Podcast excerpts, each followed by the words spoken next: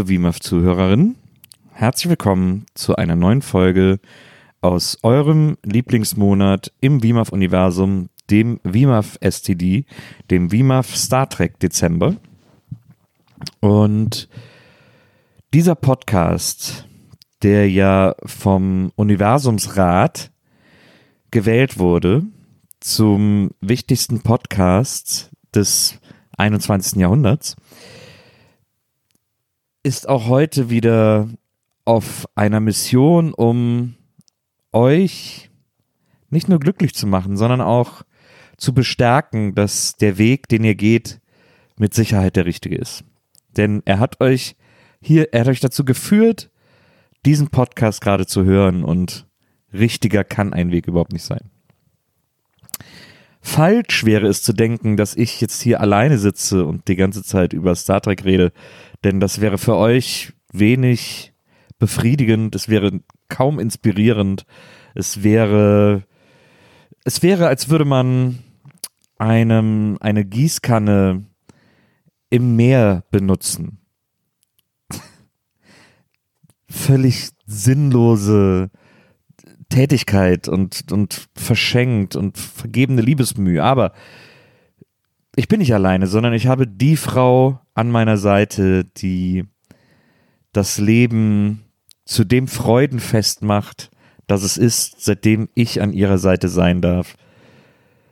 Sie schafft es, mich zu einer Art verbesserten Version meiner selbst zu machen, ohne dass ich wüsste, wie sie das tut. Aus ihren Fingern strömt Magie. Und deswegen begrüßen Sie mit mir die zauberhafte, fantastische, durch nichts und niemand auf der Welt zu ersetzende Maria Lorenz. Hi. Hallo Maria, guten Morgen. Recht herzlichen guten Morgen. Wir haben uns Nils? hier nach dem Aufstehen zum Frühstück getroffen, Ja, das stimmt. haben uns hier eine kleine Betteninsel gebaut. Ja. Und äh, getroffen halt auch deswegen, Nils und ich, ähm, wir machen auch Termine in unserer Wohnung miteinander, weil hier kann ja nicht jeder machen, was er will. Nee, das nur wirklich nicht. Du musst auch immer mit mir ein bisschen vorsichtig sein. Also, und mit du meine ich jetzt das universelle Du. Mann. Das universelle Ja. Du. Das sagt man doch, oder? Jemand hat übrigens, äh, das können wir mal kurz vorwegnehmen, wir haben gefragt, welche Filmreise wir nächstes Jahr machen. Äh, da sind viele Filmreihen dabei, die nicht in Frage kommen. Ich kann ja mal ein paar vorlesen, weil es ist ja auch nicht immer jeder auf Twitter. Das stimmt. Das kannst du mal machen. Es sind aber ein paar Filmreihen dabei, bei denen ich überlege, sie in den normalen WIMAF-Kanon zu übernehmen. Ja. Also sind ein paar schöne Sachen dabei. Finde ich auch wichtig, weil wir tatsächlich ja langsam äh, alles geguckt haben. Meinst du, ich bin mal gespannt, welche Reihe wir als erstes fertig haben. Was glaubst du, welches ist? Ich, ich schätze, es ist Bond. Nee, glaube ich nicht. Ne? Nee. Also, Rennie Harlan sind wir, glaube ich, auch ganz gut dabei. Beethoven? Ne, Beethoven haben wir ja noch, sind wir noch über den ersten gar nicht hinausgekommen. Ja, aber es gibt doch nur vier oder so, oder? Nee, ich glaube, es, Nee, gibt es gibt mehr. sechs oder so. Police Academy. Können wir auch mal weitermachen. Stimmt. Also, soll ich mal vorlesen? Ja. Highlander oder Schulmädchenreport? Highlander übrigens eine super Idee.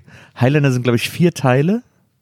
Und ich meine, wir kennen die großartige Folge über Highlander 2, glaube ich, bei äh, How Did This Get Made? Wo sehr lange darüber diskutiert wird, ob er Christopher Lambert oder einfach Christopher Lambert heißt.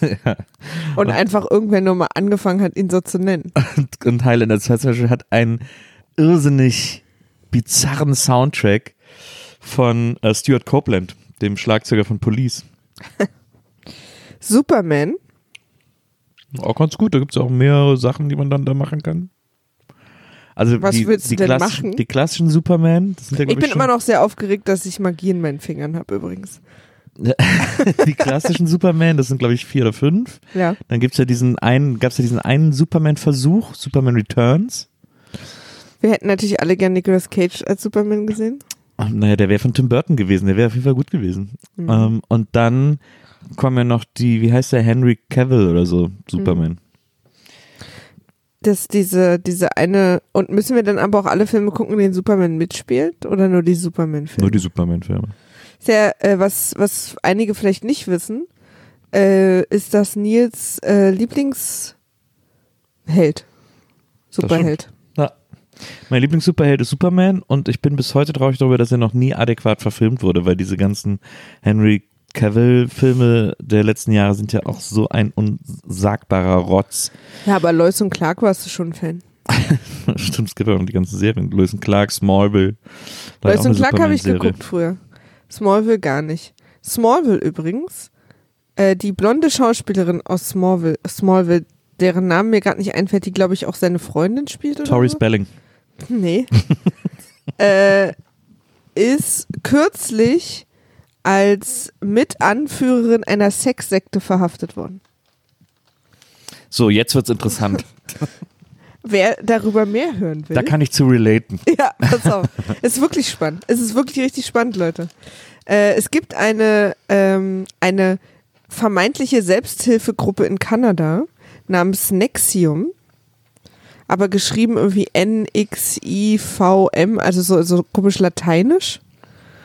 Oder Latein? Sagt man lateinisch oder Latein? Egal. Vor allem klingt es wie so ein Computerprozessor, so ein Mainboard-Prozessor. Ich habe einen neuen Nexium Ja, eingebaut. ja, total. Ähm, um einen Typen rum, natürlich wie immer, um einen Typen rum. Äh, diese ganze Selbsthilfe-Sache, der, dessen Namen ich auch vergessen habe. Also ganz gut bei mir hier. Aber ich bin ja, ich, ich improvisiere ja gerade. Und ähm, es gab eine Frau, die ausgestiegen ist, nachdem sie äh, mittlerweile schon Sachen durchmachen musste, wie, Achtung, Brandings auf ihrem Körper wo zum Beispiel seine und die Initialen dieser blonden Schauspielerin ihr auf den Körper gebrannt wurden. Ähm, verkleidet als Selbsthilfegruppe, der auch relativ viele Schauspieler übrigens äh, mit drin waren. Ähm, und sich aber mehr und mehr herausgestellt hat, dass das einfach irgendwie, äh, dass Leute sexuell missbraucht werden, dass Leute, also man kann ja psychologische, psychologischen Pressure in ein Gruppenbranding auch nur eigentlich als Folter und Missbrauch verstehen. Ähm, und da sind nach und nach total krasse Sachen ähm, ans Licht gekommen und darüber gibt es natürlich einen Podcast, deswegen bin ich darüber gestolpert. De darüber bin ich wiederum gestolpert, weil Jason Manzukas, meine große zweite Liebe, den im Armchair Expert Podcast von Dex Shepard empfiehlt. Diesen oder oder Dex empfiehlt ihm den oder wie auch immer. Äh, Nexium und der Podcast heißt aber äh, Uncover. Und Nexium ist nur eine Staffel davon. Und es ist auch, glaube ich, die erste und die sind mittlerweile in der dritten oder vierten. Aber diese Staffel ist so spannend. Ich finde ja auch Sekten total spannend. Du ja auch, du solltest das auch mal hören. Hm. Und ähm, Ich habe nur mal angefangen zu hören. ja? Und so ein Journalist trifft irgendwie in seinem Heimatdorf, wo er irgendwie seine Eltern besucht oder so, auf eine ehemalige Schulfreundin, die eben die ist, die ausgestiegen ist und die erzählt ihm das alles. Und dann wird diese ganze Story sozusagen auseinandergenommen. Und die rechte Hand von diesem Typen, der äh, sozusagen diese, diese, diese Sekte geleitet hat, ist die blonde Schauspielerin aus Smallville. In meiner Sexsekte basiert alles auf Freiwilligkeit, aber mein Körper muss halt angebetet werden. Mhm. Das hat mir gar nicht zugehört, Und ne? doch, aber wie viele Mitglieder hat die? Bis jetzt haben wir, einen kleinen, haben wir ein kleines Mitglieder-Unterversorgungsproblem, aber wir arbeiten dran. Verstehe, verstehe. Freu ich ich freue mich aber, dass du noch optimistisch bist. Also ich will noch mal einmal nur, äh, weil das immer so doof ist, diese halben Infos. Also der Anführer heißt Keith Renier und ich wollte gerne Alison Mack heißt die Schauspielerin. Verstehe. Kennst du die? Nee. Ich dachte gerade, du sagst, der Anführer heißt Keith Richards. Habe ich gedacht, eine Sexsekte mit Keith Richards als Anführer. Ja. Guck mal hier die Blonde neben dem Typen. cool. Der Typ ist der Anführer und sie ist äh, diese Schauspielerin. Habe ich noch nie gesehen. Ne? Nee. Hast du Smallville nicht geguckt? Anscheinend nicht. Ich auch nicht. Ich fand es immer total langweilig. Also es sah immer sehr langweilig aus.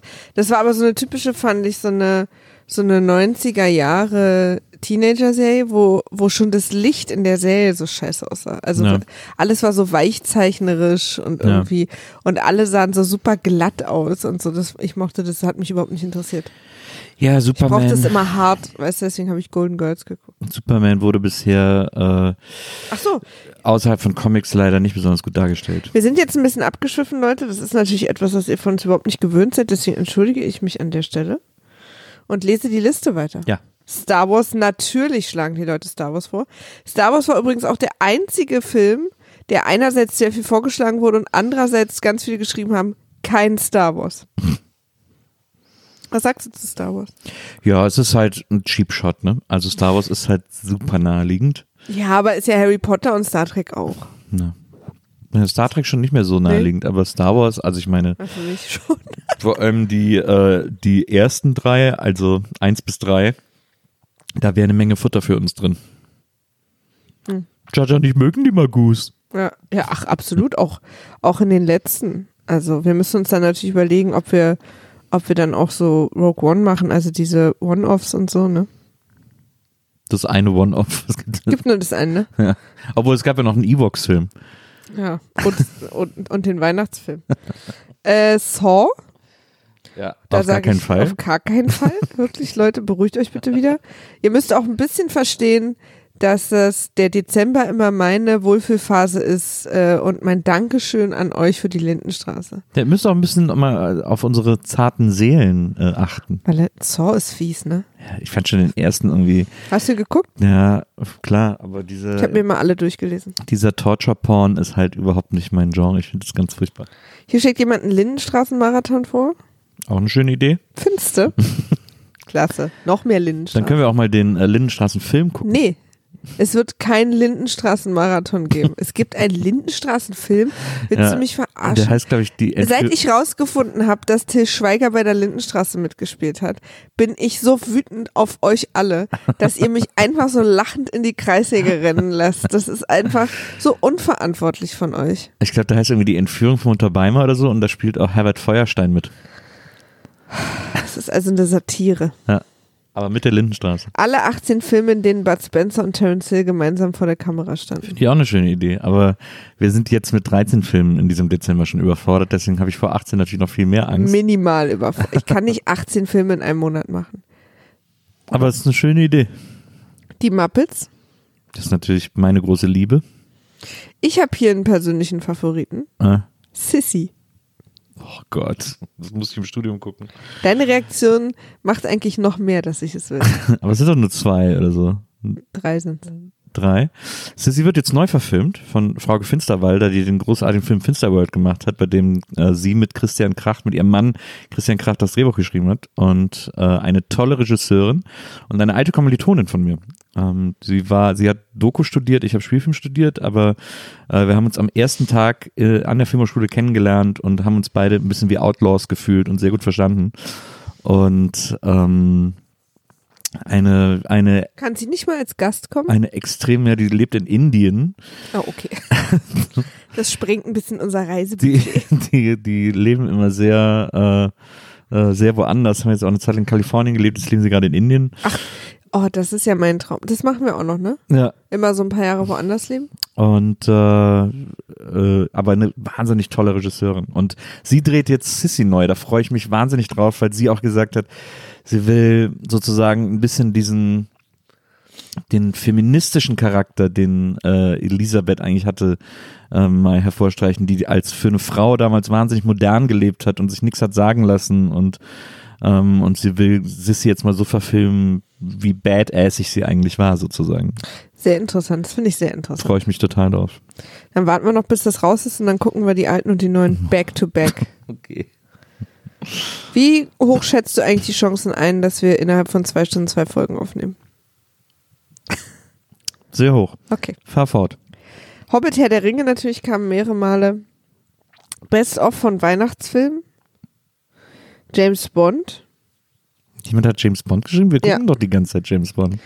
Mit Casino Royale als Ad sogar mit Casino Royale als Adventskalender mit einer Folge täglich bis inklusive beider Feiertage. Okay, jemand Frech. möchte uns komplett aus dem Verkehr ziehen. Wobei das wäre auch mal eine Challenge, so einen Monat jeden Tag einen Film gucken und besprechen. Nein. Okay. Jemand schreibt runter für ahn ahnungslose Frage eines Laien, wieso wird Casino Royale hier explizit genannt? Das äh, würde ich mich auch mal mit einreihen. Naja, weil ich glaube, die Nachfrage bezieht sich auf den Daniel Craig Casino Royale. Aber es gibt ja äh, Casino Royale Ah ja, hier als steht's. äh, 60er Ich meine Jahre den Film. aus den 60ern, Genau. eine Parodie auf die Bond-Filme. Genau. Vielen Dank, Bildungslücke geschlossen. Ich freue mich, wenn unsere Hörer sich gegenseitig ein bisschen Fast and Furious. Fand ich auch kurz eine gute Idee. Kein Wunder, dass es nicht weitergeht. Wer hat schon Bock auf Teil 2? Jetzt beruhigen wir uns aber wieder, ne? Aber wirklich. Nightmare on Elm Street? Nein. Alle- ich, auch- hab alle- ich, was? hab ich auch kurz vorgeschlagen, Freddy Krüger. Ja, geht mal alle ein bisschen Ja, die sind ja spazieren. wirklich harmlos. die Filme. Nicht für mich, Ähm, Nils. Johnny Depps erste Filmrolle. Ja. Aber da ist er ja auch wirklich sehr richtig Schlüsselszene nach der anderen. Alle Filme, in denen Samuel L. Jackson mitspielt. Ich würde schon sagen, wir machen eine Filmreihe, die Ja. inhaltlich zusammengehört. Ne? Würde ich auch sagen. Wobei Miss- bei Samuel L. Jackson hängt es ja ein bisschen inhaltlich zusammen. Klasse. Miss Marple und wenn das zu wenig ist, noch die Hercule Poirot-Filme dazu. Miss Marple kam nochmal. Alle weihnachtlichen Bill Murray-Filme. Da habe ich mir auch, da hab ich auch gedacht, hä, was sind denn alle weihnachtlichen Bill Murray-Filme? Also gibt- Scrooge. Also, äh, Ja. Und dann gibt's doch äh, hier Merry Christmas with Bill Murray oder so. Und dann gibt's, naja, so ein bisschen das Groundhog Day fühlt sich auch immer so Holiday-mäßig an. aber spielt halt nicht an Weihnachten. Aber im Schnee. Das ist auch schon mal hier und da weihnachtlich geschmückt. Alle Spider-Man-Filme.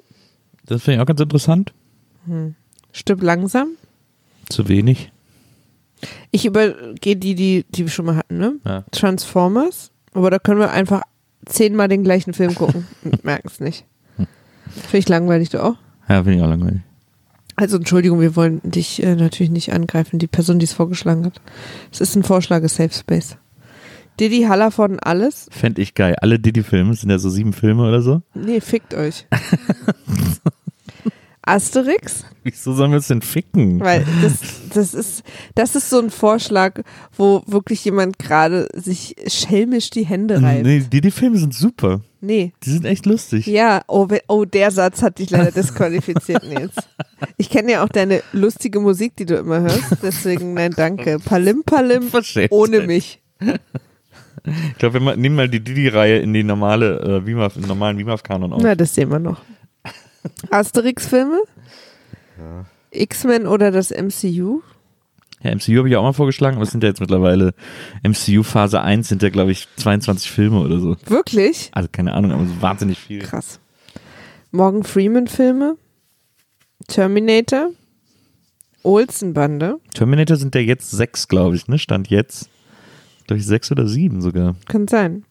Olsen-Bande? La Boom? Na, Boom finde ich gut. Zwei Filme. Im Dezember. Na. Ciao, Kakao.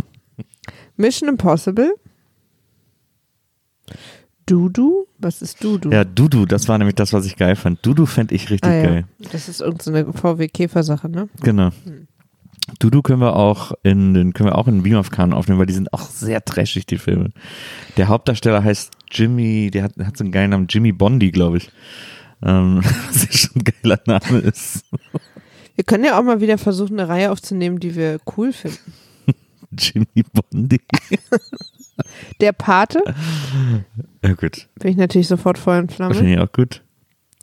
Nolans Batman-Trilogie. Oder überhaupt, nee, alle Batmans. Ah, hier steht nur das Batman-Trilogie. Aber ich würde sagen, wenn dann alle Batmans. Wenn dann alle Batmans, das stimmt. Das finde ich übrigens, das ist interessanterweise, obwohl ich kein Batman-Fan bin, aber die Idee, die ich am interessantesten finde, weil ich finde immer interessant, wenn man so wie jetzt auch bei Star Trek quasi auch über so ein paar Jahrzehnte spannt und dadurch irgendwie so eine, so eine sehr unterschiedliche Idee von so Filme machen hat. Ja. Ja, alle Batmans wäre halt eine Reihe, die sehr, sehr gut anfängt und dann sehr, sehr stark nachlässt. Aber Batman vs. Superman, hallo? Bester Film des Jahrtausends. Sind einfach nur noch Da ist Batman ja ein Roboter, ne? Wenn wir das nächstes Jahr machen, Der, ein Roboter, der die Form von SpongeBob hat. dann, wenn wir das nächstes Jahr Oder? machen. Äh, nö. Und so, meine Damen und Herren, sieht Beziehungssupport aus. Wenn wir das nächstes Jahr machen, dann endet es doch vielleicht sogar auf dem Robert Pattinson Batman. Kommt er nicht nächstes Robert Pattinson ist jetzt Jahr? Batman. Ja, Robert Pattinsons Batman. Okay. Und ähm, der Pinguin wird gespielt von Colin Farrell. Der Pinguin, warum taucht der denn immer wieder auf? Guckt, äh, guckt von Klassischer. Batman-Bösewicht. Ich habe ja eine Zeit lang auch Gotham geguckt. Ja. Das nochmal hier, ne? Die Phantasm-Reihe. Reihe? Ryan? Jetzt gibt es so Filme mit Robin Williams, Jim Carrey oder Meryl Streep, aber das ist ja kein, sind ja kein, also nicht die Art Reihe, die wir im Kopf haben. Äh, wobei es eine interessant, ich finde es interessant für unsere normale Reihe, so Robbie Williams Filme. Robin, Robin Williams Filme. Ja. Zurück in die Zukunft. Dirty Harry, Police Academy, Predator. Dann hat einer hier so eine Reihe. Ich, ich weiß nicht, wo da der Zusammenhang ist. Jemand hat einfach so Filme aufgereiht. Gibt wahrscheinlich einen Zusammenhang, den ich nicht erkenne, als Laie. Aber Nils glaube ich gerade auch nicht. Und Das untere sind alles, ab Valhalla Rising sind es alle Reffen-Filme, aber was das davor ist, hat, vielleicht ist auch Reffen. Ach so, das sind bestimmt alle Reffen-Filme. Na gut, dann. Ach so, ja, hier steht's. Also das ist ein Thread, sorry. Ich würde es feiern, wenn ihr Nicholas Winding Refn Filmografie gucken würdet, so als Rache für die Lindy und weil es unendlich unterhaltsam wäre. Elf Filme. Auf gar keinen Fall gucke ich elf Reffen-Filme. Also da ist einfach mein starkes Veto. Warum? Und wieso muss ich Lindenstraße gucken? Ich quäl mich seit zwei Jahren durch Du die willst auch keine Reffen-Filme gucken. Ich fand ja, äh, ich fand ja Drive gut. Na, wir gucken mal. Loyo, Auch nur zwei Filme. Indiana Jones Jurassic Park, alle Griswold-Filme. Alle Filme mit, Zwillingen, das fand ich ganz lustig. Weil das Griswold in sind, den glaub ich, 90ern. fünf. Mystery Science Theater 3000 und Eis im Stiel. Obwohl die Person geschrieben hat, Eis mit Stiel. Also Schiff finde ich auch lustig, aber Mystery Science Theater ist ja insofern weird, als dass die Filme ja schon daraus bestehen, dass jemand einen Film guckt und den kommentiert. Ja, ja. Deswegen weiß ich auch nicht. Und wir genau. kommentieren dann, wie die die Filme kommentieren. Ähm, Super Meta. ähm, ja, gucken wir mal. Also ich fand am interessantesten Batman. Nicholas Winding Refn oder wie der heißt. Das war's, glaube ich auch. Also ich würde auch sofort Herr der Ringe machen und so. Aber ich würde auch Star Wars machen eigentlich. Vielleicht machen wir dann, wenn es ein bisschen näher rückt, nochmal eine Umfrage. Ja. Gucken wir mal. Ist ja noch ein bisschen hin bis zum nächsten Dezember. Ja. Jetzt ist- ich hatte nur so Angst, weißt du, wenn hier so eine 18, 18 Filme Bud Spencer Sache kommt, würde ich einfach gerne im Januar schon anfangen diesmal. Weil wir haben uns etwas abgehangen mit den Zeiten. Ja. So, Jetzt geht's los. jetzt geht's los. Fast eine halbe Stunde drin, jetzt geht's los. Also, wir haben geguckt. Treffen der Generation. Ja. Star Trek 7. Die große Übergabe. Die große, die große Vertretungsübergabe. Geht los mit ähm, einem kleinen Teil der Crew, wirklich sehr klein, nur Kirk, äh, Scotty und Chekhov an Bord des Jungfernflugs einer, einer neuen Enterprise. Wenn ich es richtig verstanden habe, sind sie auch schon in Rente, weil sie werden gefragt, was sie denn jetzt im Ruhestand so machen. Ja. Und äh, es gibt einen neuen, sehr aufgeregten Captain, der dir sehr bekannt vorkam. Ja. Ähm, übrigens, das wäre übrigens auch eine gute Reihe, die wir machen könnten. Alle John Hughes-Filme. Ähm, Fast zu gut. Aber da können wir bestimmt gute Gäste kriegen. das stimmt.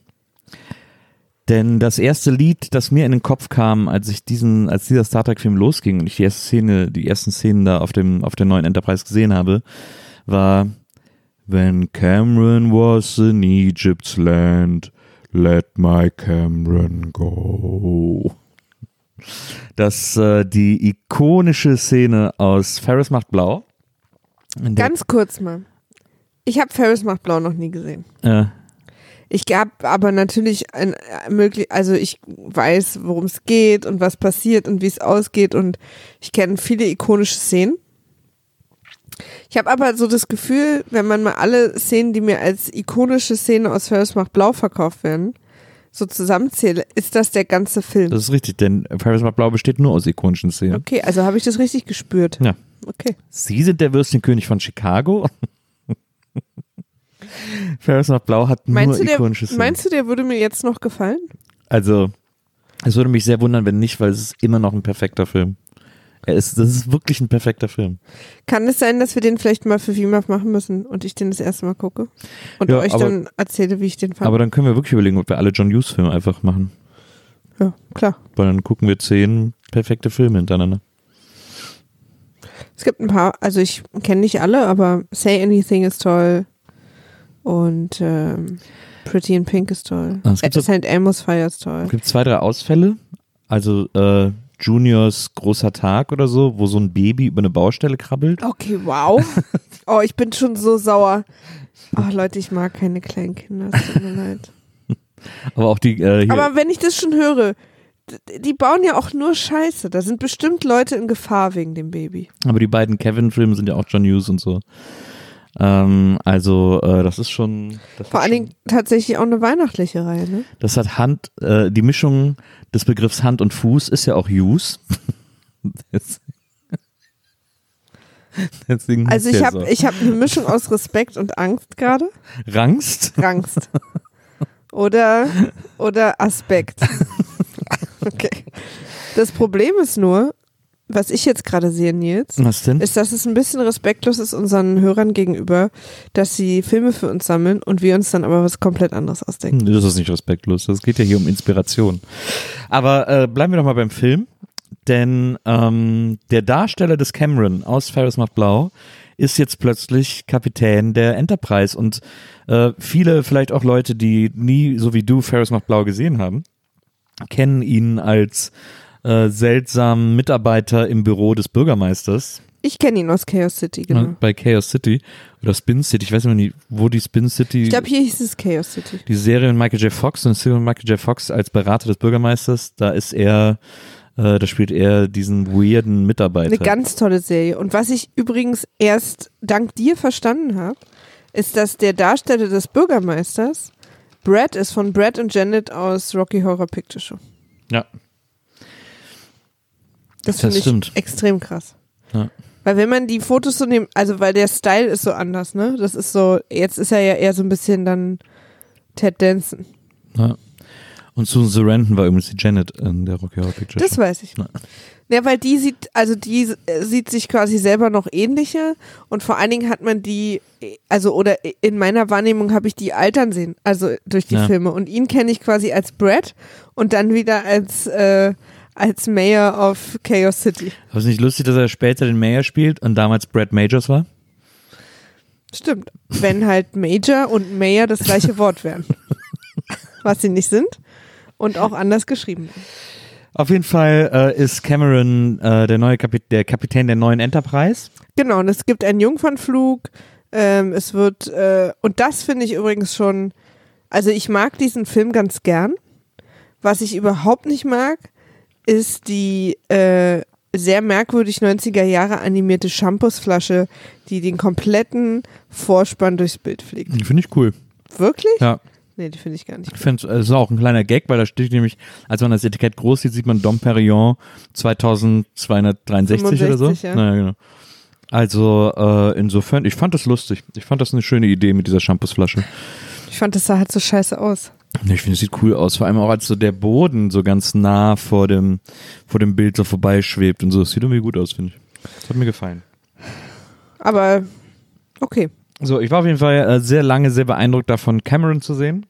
Ja, das kann ich bestätigen. Und, ähm, und jetzt ist natürlich so die Situation, irgendwie so, Kirk ist da und dann sind so ganz viele Reporter da. Die Reporter in der Zukunft haben übrigens alle eine GoPro auf dem Kopf, Ja. sozusagen, und, und interviewen direkt aus der Ich-Perspektive. Ich habe gelesen, dass sie alle ähm, so Handheld-Videospiel äh, Konsolen, also hier so Gameboy, also sowas wie Gameboy und so andere, es gab ja verschiedene so Handhelds, ne? Mhm.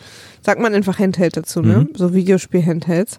Dass die, äh, dass fast alle von den Dingern, die sie den äh, Kirk und so ins Gesicht gehalten haben zum Aufnehmen, fast alles so eine Handhelds waren, die sie irgendwie ein bisschen angemalt hatten und so. Also, aber die hatten ja alle so, so Dinge auf dem Kopf, dann waren das so Virtual Boys wahrscheinlich oder so. Keine Ahnung. Naja, auf jeden Fall. Ich finde übrigens, dass ich eine Sache erkläre und nach, bei einer Rückfrage sofort genervt sage, keine Ahnung.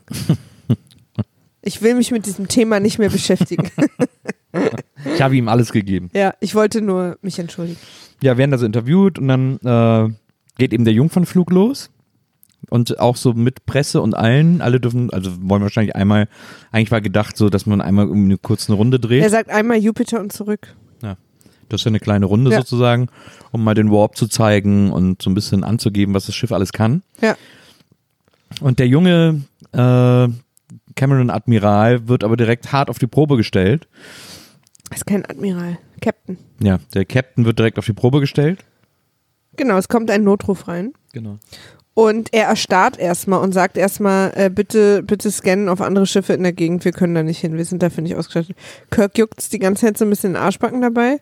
Und, ähm, und dann stellt sich raus, es gibt kein anderes Schiff in der Nähe. Wie immer übrigens, da wo die Schiffe gebaut werden, gibt es nie ein zweites Schiff. und ähm, natürlich soll uns hier gezeigt werden, dass der Captain ein bisschen feige ist und auch irgendwie nicht gut und schnell und mutig reagiert, sozusagen, weil Ja. ein Schiff verlieren wir dadurch. Ähm, aber ich finde, der hat ja auch ein paar gute Punkte. Sie haben keine Torpedos, die Crew ist überhaupt nicht, also weißt du, äh, einmal zu fragen, ob es ein anderes Schiff gibt, finde ich gar nicht so schlimm. Die Art und Weise, wie er es macht, zeigt uns natürlich, dass er, dass er aus den falschen Gründen fragt. Aber all die Dinge, die Kirk ja dann später braucht, wo er dann sagt, ähm, Kommen jetzt Dienstag. komm erst Dienstag. Und die ganze Zeit bei diesem Drama hält ihn so aggressiv die Presse die, äh, ähm, die Kopftaschenlampen ins Gesicht. Und, ähm, und ich habe mich gefragt, ob das in der Zeit, in der wir uns befinden, ein kritischer Kommentar an Reality TV ist. Ähm, wahrscheinlich, das war glaube ich damals auch so in diese kritischen Reality-TV. Äh, Das war doch auch so Zeiten von AdTV und Hm. MTV Real World und so, oder? Ja. Auf jeden Fall ist er nicht sehr entscheidungsfreudig, was man ihm vielleicht auch nachsehen kann, weil es auch sein erster Flug ist mit der Enterprise und so. Und was ich aber viel überraschender fand, war, dass Kirk hält sich total zurück. Also man sieht, dass er richtig so White Knuckles hat irgendwie. Ja. Ähm, Das heißt übrigens weiße Knöchel. ja. Ähm, weil er die Hände so zusammenpresst und eigentlich gerne was tun würde. Aber das fand ich erstaunlich. Das fand ich ein bisschen, da habe ich gedacht, das ist nicht, das ist aber nicht Kirk. Kirk hätte sich schon hundertmal von selber eingemischt und äh, einen Scheiß darauf gegeben, ob sich das jetzt gehört oder nicht. Aber in dem Fall hier wartet Kirk, bis dieser Kapitän ihn fragt, ob er ihm helfen kann. Und dann springt er so erlöst auf und sagt so, ja, also so nach dem Motto, ich habe schon gedacht, sie fragen nie oder so. Ähm, äh, hilft er dann und, äh, und, und ma macht diesem jungen Kapitän klar, was man jetzt alles machen kann und sollte und so und hilft ihm aus dieser Situation äh, so gut wie möglich raus. Aber eigentlich wäre es Kirk-like, wäre es, wenn er schon viel früher einfach selber das Kommando an sich gerissen hätte. Einerseits ja. Andererseits soll uns, glaube ich, hier der sozusagen altersruhige Kirk gezeigt werden. Der Kirk, der bereit ist, der nächsten Generation das Feld zu überlassen. Ja. Ich glaube, das ist so ein bisschen mit Absicht. Also wir sehen natürlich, wir sehen natürlich, dass er sich wahnsinnig unwohl fühlt, dass hier gerade nichts gemacht wird. Aber ich glaube, uns soll halt gezeigt werden, dieser Übergang zur nächsten Generation. Also ich glaube, dass es sozusagen schon Absicht ist, dass er sich jetzt gerade so verhält. Und dem Captain, weil was, klar. was allen immer sehr wichtig war, äh, im Star Trek-Universum ist, ähm, ist quasi Ränge, Hierarchie. Ja. Der Captain ist der Captain. Der Captain der Enterprise ist der, der Na, ja, Dinge. na klar, also das weiß ich ja auch, das habe ich jetzt mittlerweile auch schon mitbekommen, aber Kirk haben wir ja nur wirklich anders kennengelernt. Ja, ja, ist nicht klar. sehr schlau geschrieben, also eigentlich ist Kirk. Aber ich, ich stimme dir halt nicht zu. Also ich finde es halt, ich finde es halt schlau. damit wir auch diesen, damit wir es auch fühlen, dass er geht. Bevor er geht. Ich fühl's nicht. Okay.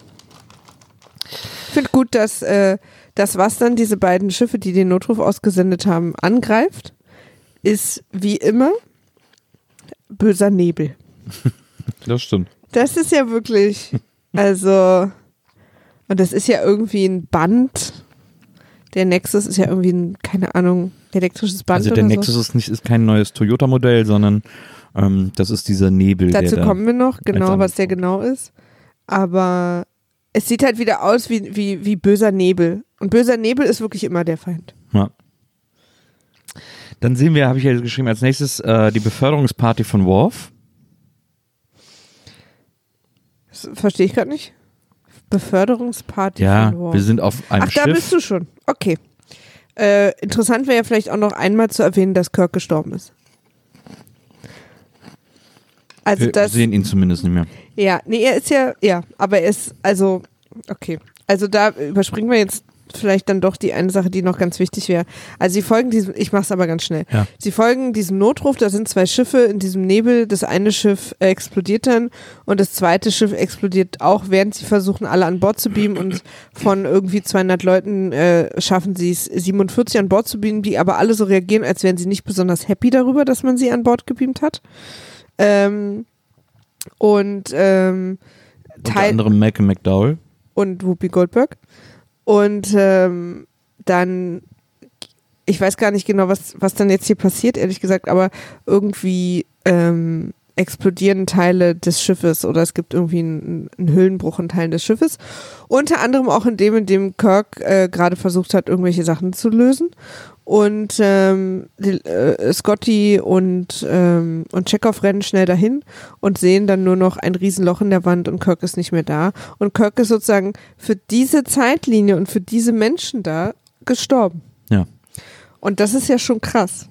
Also, weil Scotty, Chekhov sind alle quasi, haben den Rest ihres Lebens gelebt mit dem Wissen, Kirk ist gestorben. Und äh, dann springen wir 78 Jahre in die Zukunft. Ja. Und jetzt kommst du. Wir sehen die große, wir sehen Worfs große Beförderungsparty und zwar auf einem Schiff. Ja. Auf der USS Enterprise auf hoher See. Ähm, alle haben so Admiralsuniformen, also so, so, so, so Schiffsuniformen an. Aber so von ganz früher. Genau, so ein Segelschiff und ähm, und Worf äh, kriegt eine Rede von Picard, er wird auch so festgehalten, er wird so aus dem Schiffsrumpf nach oben geführt in Shackles, in, also in, in Handschellen, in diesen Ketten. Ähm, und es wird gesagt, ja, Worf, Sie haben jedes, jeden Befehl bestens ausgeführt. Also erst Das ist so eine witzige Sache in so in so ähm, in so komischen Rangjobs, ne, dass man sozusagen bestraft wird, wenn man in die nächste, also so ein Genau. bisschen, ne? Also Picard hält da so eine Rede zusammen mit Riker und, äh, und Worf wird halt befördert, weil er so einen super äh, Dienst immer geschoben hat.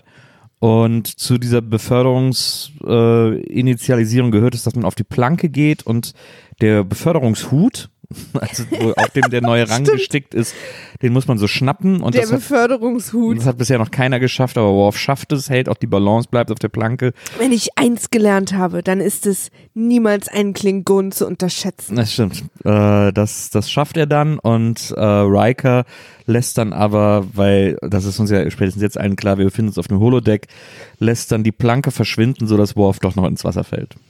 Computer Planke verschwinden lassen. Und dann sagt Picard, das heißt Planke einziehen. Genau. Und äh, Worf fällt ins Wasser. Damit hat er nicht gerechnet. Und dann gibt's noch so einen kurzen Gag, dass, äh, dass Data äh, Humor erklärt wird, äh, weil Data sagt, warum lachen alle? Er ist doch ins Wasser gefallen. Und dann sagen die, ja, das ist halt spontan und so. Und dann wirft Data die Frau ins Wasser, die, die er gefragt hat. Und alle so, Data, so Jodie und so, Data ist nicht lustig. Data hat wie immer maximal. ver- äh, Data ist ja so ein bisschen. Data ist ja, ist ja Spock, logisch, ne? Mhm.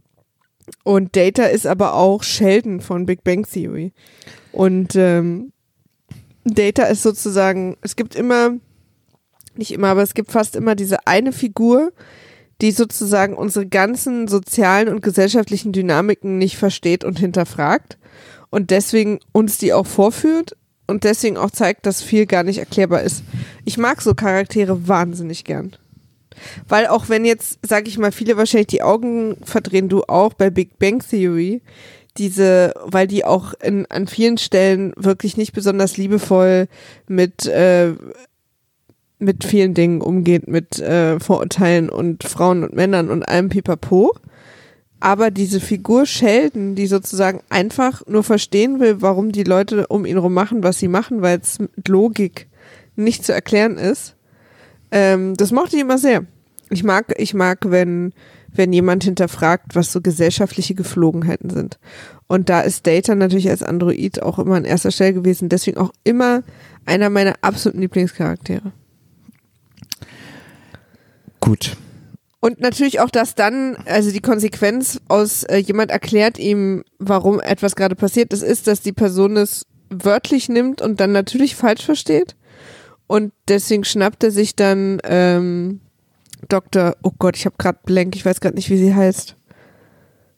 Die rot, der rothaarige Doktor. Oh Gott, ist mir gerade sehr unangenehm. Und schmeißt sie jedenfalls auch ins Wasser. Ja. Woraufhin natürlich alle super sauer sind. Wo ich dachte, naja, erklärt ihm doch, was er falsch verstanden hat. Man muss allerdings sagen, dass auf dieser ganzen Bootsequenz ähm, Jodie LaForge, der in diesem Teil noch den Haarreif vor Augen hat, ähm, extrem übertrieben aufgeregt ist. Er ist so aufgeregt, als würde er selber befördert. Jodie ist während Ja? der ganzen Zeit, er mir gar nicht brüllt am Anfang immer und dann auch als dann als dann sagt äh, hier äh, Worf, sie haben den Hut gefangen und dann ist Jodie so ja Mann, ja wow, ja wow und so, sie brüllt die ganze Zeit so Echt, das ist mir gar nicht aufgefallen. Das ist so seltsam. Da gab es wohl eine Regieanweisung. Leute, ihr müsst euch echt freuen. Ja, ne? Jodie LaForge ist wirklich aber so richtig so Brom und so, ja, Mann, ah, und so, und so ultra übertrieben aufgeregt. Man muss aber auch dazu sagen, also ich kann mich jetzt gerade nicht erinnern, dass Jodie und Worf so immer eine ganz besondere Bindung zueinander haben. Anscheinend äh, hat Jodie die hier gespürt. Dann kriegt aber Picard eine blöde E-Mail aufs Schiff geschickt. Blöd ist wirklich sehr untertrieben. Ja, also hat auf jeden Fall dann da geht dann so der geht der der Holodeck-Balken äh, materialisiert sich aufs Schiff beziehungsweise ist ja immer da und äh, und und Picard kriegt eine E-Mail, die er irgendwie ähm, die nicht so schöne Nachrichten für ihn bereithält, weswegen seine Partystimmung auch sofort am Ende ist. Sein Bruder und der Sohn von seinem Bruder sind bei einem Brand ums Leben gekommen. Genau. Genau, und gleichzeitig aber oder relativ kurz danach gibt es einen Notruf wieder. Äh, deswegen hören dann alle auf und gehen alle vom Holodeck. Und man trifft sich auf der Brücke. Und ähm, es gibt einen Notruf von einer, von einer Observationsstation. Und wir treffen äh, Soren wieder. Und zwar Soren ist, äh, Also Whoopi Goldberg. nee, Wer ist denn Soren? Also Soren, äh, Malcolm McDowell. genau. Soren. Soren. Also die Leute werden gerettet, es sind irgendwie auch nicht mehr viele da. Und ähm, ähm, Soren ist jetzt an Bord der Enterprise und versucht Captain Picard dazu zu überreden, dass, äh, dass er wieder zurück kann auf die Observationsstation und Captain Picard sagt, nee, und er sagt, da ist ein wichtiges Experiment und so bla bla bla. Whoopi Goldberg mittlerweile ist, wie wir ja wissen, dank Star Trek TNG, ähm, äh, Gainen. Und Gainen arbeitet ja äh, an der Bar auf der Enterprise und ist schon immer ein Mensch gewesen, der gut zuhören kann. Und äh, mir fällt gerade nicht ein, wie die, wie die Rasse heißt, ähm, der die beiden angehören, die aber irgendwie doch El Aurianer, glaube ich. Und die werden sehr, sehr alt. Ähm, deswegen ist Malcolm McDowell auch nach äh, 78 Jahren, wo wir ihn gerade gesehen haben, wie er auf die, äh, auf die Jungfernfahrt der Enterprise gebeamt wurde, äh, immer noch, sieht immer noch genauso aus. Und Whoopi Goldberg sieht auch immer noch genauso aus. Und die beiden haben sich wohl aber diese ganzen 78 Jahre nicht gesehen und sie erkennt ihn und, ähm, und kann deswegen kurz danach dem Captain erklären, weil genau, die, die ganze, das Außenteam beamt dann auf die, auf die Observationsstation Ja. und guckt, was ist da los? Was, was, what's this thing? What's happening? What's going on? Und entdeckt Dinge, die darauf hinweisen, dass hier eine sehr große Waffe gebaut wird oder dass eine Waffe gebaut wird. Und Whoopi Goldberg nimmt sich dann den Captain und erklärt ihm, nee, so ist es nicht. Ich erkläre euch mal, was der eigentlich will, wonach der auf der Suche ist. Und dann wird der Nexum erklärt. Nexus. El Ich Aurianer, gerade noch bei Nexium, bei dieser Sekte. Nexus. El Aurianer auf keinen Fall zu verwechseln mit El Arenala. Ähm, Wirklich auf keinen Fall. Da könnte es äh, hinten raus. Die haben auch sehr unterschiedliche Bars, in denen die sich treffen. ja, sehr unterschiedliche Ziele im Leben. Und ähm, in dem Auch so vom Style her. absolut. Ich Auch- wollte übrigens eine kleine Intervention äh, an Gainen Whoopi Goldberg aussprechen, weil sie offensichtlich kerzensüchtig ist. weil so viele Kerzen auf, äh, aber es sind ja glaube ich nur Holokerzen. Meinst du? Bestimmt. Die kann man mit so einem Fingerschnippen an und ausmachen. Ist wahrscheinlich auch nicht schlau, in einem Raum, in dem keine tatsächlich natürliche Frischluft reinkommt, 2000 Kerzen anzumachen, ne? Wahrscheinlich nicht.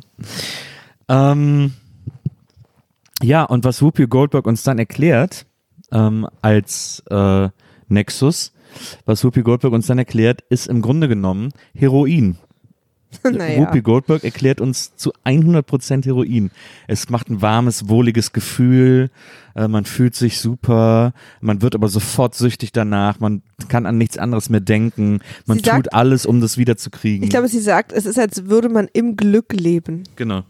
Und das ist das, was auch Junkies besprechen, also vor allem von ihrem ersten Schuss berichten. Danach wird's leider äh, immer schlimmer, aber ähm, das ist das, was man immer so über, das, über den ersten Heroin-Use hört. Mit schlimmer meinten jetzt übrigens den Tod. Nö, das ist ja, das ja sozusagen in Anführungsstrichen leider nicht, sondern dann geht es ja los, dass man mehr braucht, dass man irgendwie nicht davon loskommt, dass man und so weiter und so fort. Also ich meine, ihr wisst, ihr wisst alle, wie scheiße das Zeug ist, aber äh, das genau, was und, und Geinen hat es aber irgendwie mit, keine Ahnung, Meditation oder irgendwie Selbstreflexion oder sich damit abfinden geschafft. Auch wenn sie sagt, sie muss immer noch jeden Tag daran denken. Denn das, sie ist, scheint. das ist ja wirklich Sucht, das ist ja das, das Beschreiben von Sucht. Ja. Und aber Malcolm McDowell, also warte mal, Soren? Soren ist nicht von dieser Idee losgekommen und hat das äh, Weltall durchforstet nach diesem, nach diesem Band, was offensichtlich immer auf einer bestimmten Bahn äh, fliegt Ja. und äh, hat jetzt mehrere Pläne, das Band, weil du kannst wohl nicht mit einem Schiff reinfliegen, weil das Schiff quasi explodiert und du stirbst, bevor du in das Band kommst oder so. Ja. Äh, das heißt, es muss irgendwie ein, ein größeres, ähm, also eine bessere, einen besseren Träger sozusagen geben und deswegen ist ein Planet gut und er zerstört, er ist bereit, zwei Sonnen zu zerstören, damit die Schwerkraft sich ändert und das Band eine, seine Flugbahn ändert und dadurch durch einen Planeten der Klasse M äh, fliegt, auf dem er sich dann befinden will. Genau. Ähm, also, äh, was ich schön finde, ist, dass Planeten so nach Kleidergrößen äh, klassifiziert werden.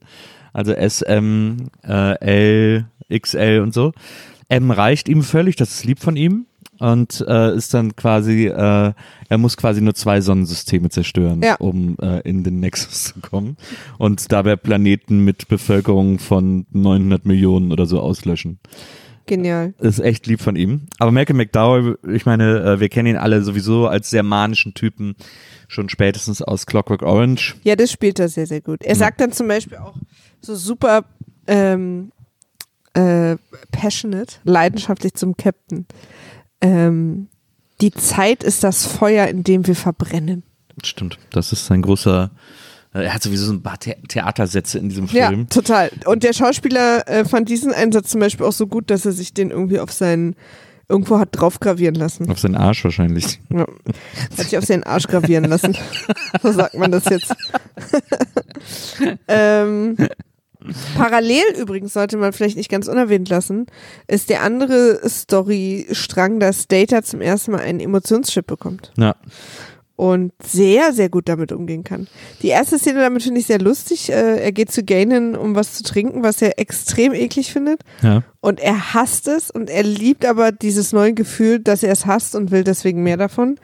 Ähm, der Dialog ist, ich hasse es, Gainen mehr, Data ja. Ich habe hier irgendwie geschrieben, Data kriegt seinen Emotionschip und dann äh, Data Gefühlsoverload mit Black Hole Sun Effekt. Ja, ich weiß, was du meinst. Weil er irgendwann Weil sein dann Gesicht sich so verzieht. Genau, weil seine Augen so groß werden und so. Und das war ja auch damals die Zeit des Black Hole Sun Videos von Soundgarden. Ja. Mit diesen Riesenaugen. Ähm, und Ich das fand- hat man dann. Ich fand auch übrigens die Idee total gut, dass Data anfängt zu lachen über einen Witz, den ähm, Jodie ihm während der, oder irgendwer, ich weiß gar nicht, ob es Jodie war, aber während der Farpoint Ja, Jody, vor sieben Jahren hat er, glaube ich. während gesagt. der Farpoint-Mission erzählt hat und äh, Star Trek Kenner und Liebhaber wissen, dass äh, Farpoint die ersten beiden Folgen oder die erste lange Folge von äh, Star Trek Next Generation ist. Fand ich ein sehr schönes Callback und auch die Idee, dass er sozusagen, weil er ja sich alles merkt, dass da alles so rückgehend durchgeht und, und jetzt alle Witze versteht. Das fand ich irgendwie gut. Genau, und er lacht dann aber so doll, dass irgendwie seine Synapsen durchbrennen oder so und er kippt dann um. Genau, das ist irgendwie, die- das ist die große Data äh, äh, in diesem Film. Ähm, er hält auch so einen Monolog irgendwann über Gefühle, äh, wie toll die sind, wie wichtig das ist, äh, wie aufregend das ist, Gefühle zu fühlen. Was aber dann auch passiert, ist, dass Soren die beiden entdeckt, weil sie sind gerade auf, auf dieser Station. also äh, Jordi LaForge und Data, um zu gucken, was da los ist, äh, die sie gerettet haben. Und Soren hat sich irgendwie hingebeamt oder ist hingeflogen oder wie auch immer und nimmt die beiden gefangen. Und Data kann Jordi nicht helfen. Also er nimmt eigentlich vor allem Jordi gefangen. Data kann Jordi nicht helfen, weil er, weil Angst ihn übermannt. Und das ist ja für ihn ein ganz neues Gefühl. Und er kann damit nicht umgehen und versteckt sich halt, also verkriecht sich halt. Weil er Angst hat Ja. und äh, kann Jordi nicht helfen. Und in einer äh, Szene, die geschnitten wurde, wird äh, Jordi auch gefoltert und ähm, Soren macht zum Beispiel das, äh, lässt sein Herz stillstehen, ja. Jordis Herz. Und daraus, wenn wir es auf Englisch geguckt hätten, es gibt eine Folge, wo, äh, wo wir merken, dass Soren mit den Klingonen zusammenarbeitet und ähm, und fragt irgendwie, sie fragt ihn dann, und wie, wie war's? Oder hast du aus dem Ingenieur was rausbekommen? Und, so sagt- und dann sagt er, sein Herz, his heart was not in it. Und äh, das soll sozusagen die Anspielung sein auf, äh, dass er sein Herz hat stehen bleiben lassen, was wir aber nicht wissen, weil es geschnitten wurde. Verstehe. Ähm, ich habe hier noch stehen, dass äh, Picard irgendwann sagt, äh, weil es, es geht halt in diesem Film auch für Picard, deswegen ja auch am Anfang diese E-Mail mit seinem Bruder, der ums Leben gekommen ist. Ähm, es geht extrem viel auch um die Picard-Lebensgeschichte oder Familiengeschichte. Ähm, deswegen ja auch Generations unter anderem. Also der Film heißt ja im Original Generations weil es auch um die um die Familie der Picards geht und er so ein bisschen so seine Geschichte auch erzählt den ganzen Film über, die dann auch nochmal eine Rolle spielt und ähm, und Picard erzählt von den Picards, die die ersten Marskolonien gründeten. Also woran man sieht, dass die Picards grundsätzlich auch schon alter Space-Adel sind, äh, die von Anfang an schön. irgendwie vorneweg dabei waren. Die Formulierung finde ich total schön, alter Space-Adel. wenn es darum ging, irgendwie das Weltall und die unendlichen Weiten zu ergründen ähm, und irgendwie da äh, innovativ ähm, gleich äh, vorne, vorne mit dabei zu sein.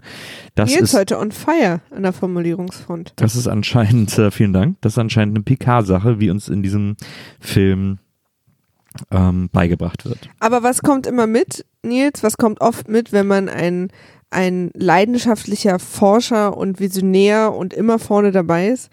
Das Fotoalbum der Familie. Okay, das hast du jetzt sehr wörtlich genommen. äh, ich meinte, dass so Leute oft keine Familie haben. Weil so. sie dafür keine Zeit haben oder nie zu Hause Ja. sind und so. Ja. Und äh, deswegen, ähm, und Picard war halt immer entspannt, weil sein Bruder ein Kind hatte, René. Äh, und jetzt sind die beiden tot und die Picard-Linie endet. Genau. Also wir gucken mal, was jetzt in der, in der Serie ist, wo es um ihn geht, die jetzt rauskommt. Das stimmt. Aber da ist jetzt die Picard-Linie zu Ende. Es bleibt aber kaum Zeit, sich fortzupflanzen äh, oder sich Gedanken darüber zu machen, denn ähm, äh, Soren hat äh, quasi auf, ähm, auf dem Planeten, auf dem dritten Meridian, glaube ich, ähm, auf, auf, auf so einem Planeten da, de, wo er quasi die Sonne zerstören muss, damit der Planet dem oder damit der Nexus äh, über den Planeten hinweg äh, rauscht. Genau, das, das ist auch was, was übrigens äh, Data und Picard zusammen rausfinden in so einer, in so einer komischen Kartografiehalle, wo Data auch kurz von In so einem Planetarium quasi. Genau, wo Data auch kurz äh, vom Captain will, dass er deaktiviert wird, weil sein, weil er seinen Gefühlschip nicht einzeln deaktivieren kann mehr und er mit diesem ganzen Gefühl nicht klarkommt und der Captain ihm dann so eine kleine, äh, du musst mutig sein, Rede hält, du musst dagegen ankämpfen und äh, wir brauchen deine Hilfe und du musst jetzt und bla bla bla. Und dann äh, er- ergründen sie zusammen, was Soren eigentlich vorhat. Ja. Und deswegen lässt sich dann ähm, Picard auch auf diesen Meridian, auf dem Soren ist, äh, runterbeamen um, und beschließt, äh, ihn aufzuhalten. Und dann sieht er ihn auch, äh, man muss auch nochmal sagen, Respekt an die, an, an die Beam-Crew der Enterprise, die es geschafft hat, Picard äh, so einen halben Meter neben einen Abgrund zu beamen. Ja. Also gut, dass das da so präzise läuft. Das dachte ich auch, weil ich dachte, ey, ein loser Stein, Leute. Und ähm, Die Beam Crew. Und dann, und dann steht er quasi zwei Meter vor Soren und äh, will ihn aufhalten und Soren sagt, ja, machen Sie mal und geht auf ihn los und wird dann aber zurückgebrutzelt, weggehauen, weil er gegen eine Mauer läuft, denn äh, Soren, erklärt ihm dann, hat ein 50 Gigawatt Kraftfeld Ja. um sich herum errichtet auf diesem Berg. Und auf diesem Berg äh, beamt Soren dann die Kanone, die er seit Jahren konstruiert hat, ähm, die dafür sorgen soll, also mit der er die Sonne äh, dieses Sonnensystems äh, auslöscht, damit sie implodiert, damit sie eben den Nexus, der gerade vorbei fliegt, in die Nähe dieses Planeten rückt. Also die Umlaufbahn des Nexus beeinflusst. Genau. Genau. Ähm, und das gelingt ihm. Genau, es gibt so ein bisschen Fighty-Fighty. Ähm, Kämpfi, Kämpfi. Kämpfi, Kämpfi. Picard findet sogar eine Lücke im äh, 50 Gigawatt Kraftfeld. Genau, also dann gibt es sozusagen noch ein bisschen Kriechi Kriechi. Genau, Kriechi Kriechi und dann Steini Steini auf Rücki Rücki. Pengi Pengi und Auweia Auweia und dann aber plötzlich Wuschi Wuschi, denn äh, die Sonne ist ausgelöscht und der Nexus fliegt tatsächlich über diesen Planeten hinweg und saugt alles auf, was nicht bei drei auf den Bäumen ist. Aber Die dann auch übrigens verbrennen. parallel ähm, spaltet sich äh, die Enterprise und ähm, die, ach, die Scheibe, so heißt es nicht, aber ihr wisst, was ich meine, landet Not auf dem Planeten. Nee, noch nicht, Okay, weil der Planet ja gerade zerstört wird. Ja. Der Planet explodiert ja, nachdem sie weggebeamt wurden vom Nexus. Nachdem der Nexus sie verschlungen hat, äh, wird der Planet vernichtet. Genau. Und auf dem Planeten ist die Crew der Enterprise in der abgespaltenen Scheibe. Das ist ja das Krasse. Aber das sehen wir doch erst, wenn wir jetzt quasi, sei, äh, Spoiler Alert, wir werden jetzt eine kleine Murmeltiersache äh, machen. Und dann ist, sehen wir doch erst die Notlandung, oder? Nee, ich glaube, es ist so. Also die Enterprise landet Not Ja. und kurz danach gelingt es aber äh, Soren doch diese Sonne explodieren zu lassen, weil Ja. Picard es nicht schafft, ihn Ja. aufzuhalten. Okay, ja, das kann, äh, also das weiß ich nicht mehr so genau. Und dann passiert ja eben das, was sie sagen, dass die, der Planet davon zerstört wird ja. und äh, die Enterprise mit ihm. Und deswegen muss ja Picard sozusagen im Nexus dann die Zeit ändern, damit das nicht passiert. ja. Also wir sehen auf jeden Fall eine coole Enterprise-Notlandung. Ja, die ist super. Ja. Die Untertasse wird ewig über Land geschliffen, weil sie natürlich schnell ist. Also ich fand das auch mal, äh, ich sag mal in sehr, sehr starken Anführungsstrichen, eine realistische Darstellung einer solcher Notlandung. Ja, das sah cool aus. Sie hat ewig lang gebraucht, wie sie da durch den Wald so eine super lange Schneise schlägt, äh, bis sie dann zum Halten kommt. Und fand ich auch, dass das super aussieht. Ja. Vor allen Dingen hat man da auch mal und später auch noch, äh, wenn sie die Bergen so eine ähm, so eine Idee nochmal von der Größe bekommen. Wenn die sozusagen nicht im All ist, wo eh alles noch viel größer ist, Ja. sondern so rumliegt zwischen Bäumen. das fand ich gut. So, und dann geht eben diese Nexus-Sache los und der Nexus, das haben wir ja vorher schon äh, von Whoopi Goldberg gelernt, ist halt eben so ein paradiesischer Ort, wenn man da einmal drin hängt. Ähm, deswegen will ja Sauron auch unbedingt zurück, weil darin alles möglich ist und alles echt werden kann, was man sich erträumt, was man sich wünscht. Und wir sehen, dass Picard im Nexus aufwacht. Er wurde ja auch davon verschlungen und äh, eine die Augenbinde, eine Augenbinde aufhat und sie abnimmt und auf der Weihnachtsfeier seines Bruders sozusagen ist, auf der Familienweihnachtsfeier, ähm, wo seine Enkel sind, äh, beziehungsweise nicht Enkel, Quatsch, seine äh, Neffen und Nichten und ähm, und er sitzt mittendrin und alle freuen sich, dass er da ist und seine Kinder. und seine Kinder, genau. Und ähm, Er hat eine Familie, was er sich immer gewünscht hat. Er wohnt auch in einem Haus, was so ein bisschen leicht 19. Jahrhundert anklingen Das stimmt, lässt. Das ja. ist auch eine Zeit, in der, glaube ich, äh, sich Picard am wohlsten fühlen würde, abgesehen vielleicht von der medizinischen Versorgung. alle haben auch so Klamotten an und so. Ja. Und, äh, und er spürt auch sofort diese Wärme und dieses Glück. Und es scheint auch, der Nexus scheint auch auszulösen, dass man so ein bisschen vergisst, was vorher war. Ja. Ja, zumindest ist es so overwhelming, dass man erstmal gar nicht dran denkt, was vorher war, sondern äh, so, so, Aber man nimmt es sofort an. ja. Es ist so schön und so, so eine Erfüllung eines, eines eigenen lang gehegten Traumes, dass man erstmal so überwältigt ist, dass man, dass man im, in dem Moment bleibt und lebt und, und genießt und so. Und so geht es äh, Picard eben. Der ist da ganz, äh, der ist da ganz bei. Der ist da ganz in, in, in diesem Moment. Und genießt das, dass sein Neffe dann zu ihm kommt und sagt, oh, Onkel Picard und so. Und er nimmt ihn dann auf den Schoß und drückt ihn an sich. Und dann guckt er auf den Weihnachtsbaum. Und sieht in der Kugel äh, so einen Lichtblitz, der ihn an die, die Explosion der Sonne wahrscheinlich erinnert. Ja, so ein Blinken einfach, ne? Weiß ich gar nicht genau, an was ihn das genau erinnert, aber irgendwie. Weil so sah das aus, als die Sonne explodiert ist. Ich dachte irgendwie, das wäre so seine Erinnerung. Ja, Also der hat irgendwie das Gefühl, irgendwas stimmt hier nicht. genau.